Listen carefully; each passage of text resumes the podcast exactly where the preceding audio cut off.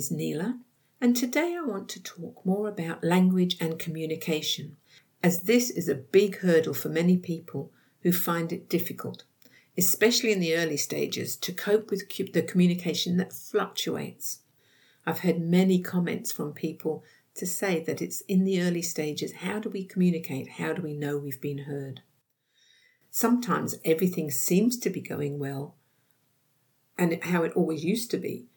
And other times it is the most difficult and challenging day as everything you say is either not going in or they are arguing that what just happened didn't. Very frustrating. So, what's going on? Let's have a look at that. It's a bit like have you ever had uh, been chatting to someone and then when they are speaking, they you kind of tune out? You are still looking at them and even saying, hmm, in the right places. But then they say a particular word and sort of brings you back into focus and you say, oh, I'm sorry, what did you just say? Can you say that again?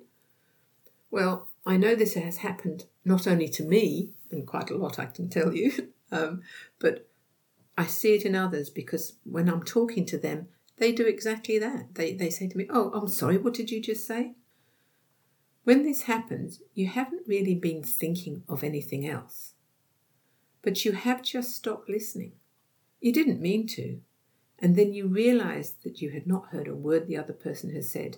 You realize that it was you who had checked out, and because you want to know what was said, when you check back in again, then you ask them to repeat it.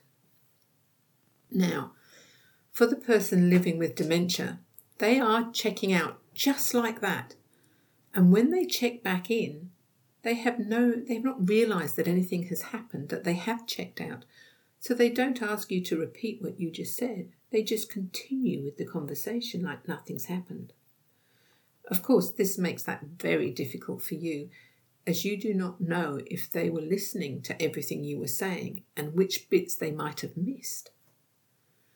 But when you say or ask them about the information that you've just told them and they say, You never told me that, they genuinely believe that you didn't say it because they didn't hear it. Therefore, it never happened. There's absolutely no point in saying, But I've already told you this, as they have absolutely no memory of it.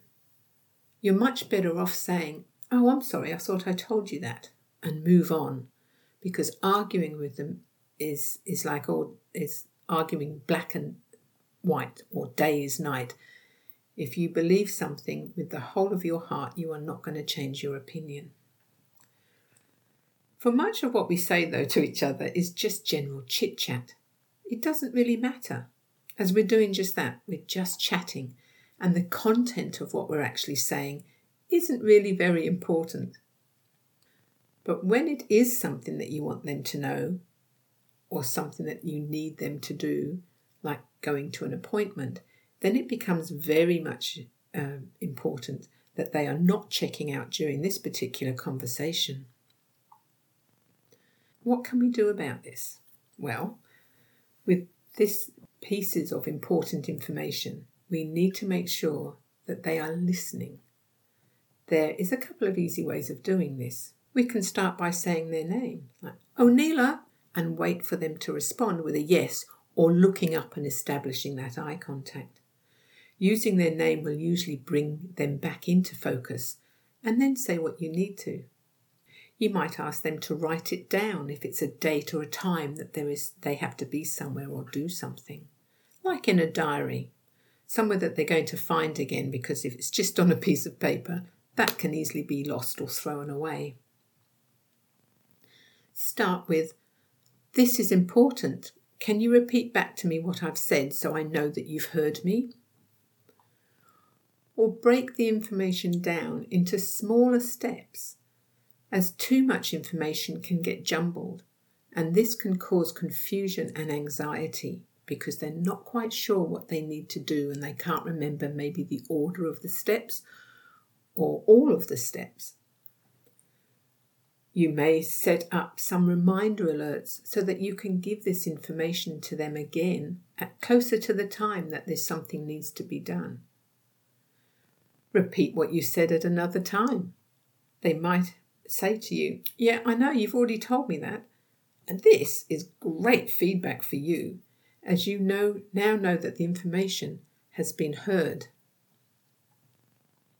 Say a little bit and then ask for confirmation, like, Does that make sense? By checking in with them regularly in the conversation, you can work out when they are checking out and bring them back into the conversation by some of the above steps, like saying their name. If they keep checking out, you may have to leave the whole conversation for another time when they are more able to hear you. And we know that people living with dementia do fluctuate and have days that they're very good and very lucid, and other days where nothing is going in and it's a very difficult day. Remember that conversation is a two way street and therefore can be very complex. Rather than getting upset or angry, taking that deep breath and letting it all go before you have that conversation so the conversation is nice and relaxed and there's no tension or urgency in what you are saying.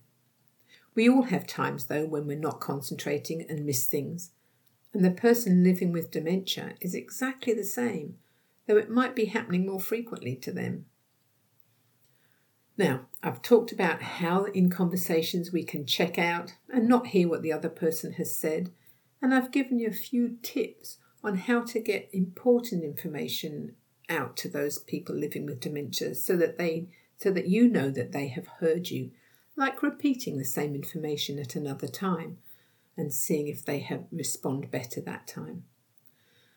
I hope you have found this useful, and if you have any feedback, please don't hesitate to contact me um, at the at gmail.com or leave a message on our Facebook page. I've also started a series of mini courses, and I will leave the link to that in the description. So, thank you very much for listening, and I hope you'll join me next time.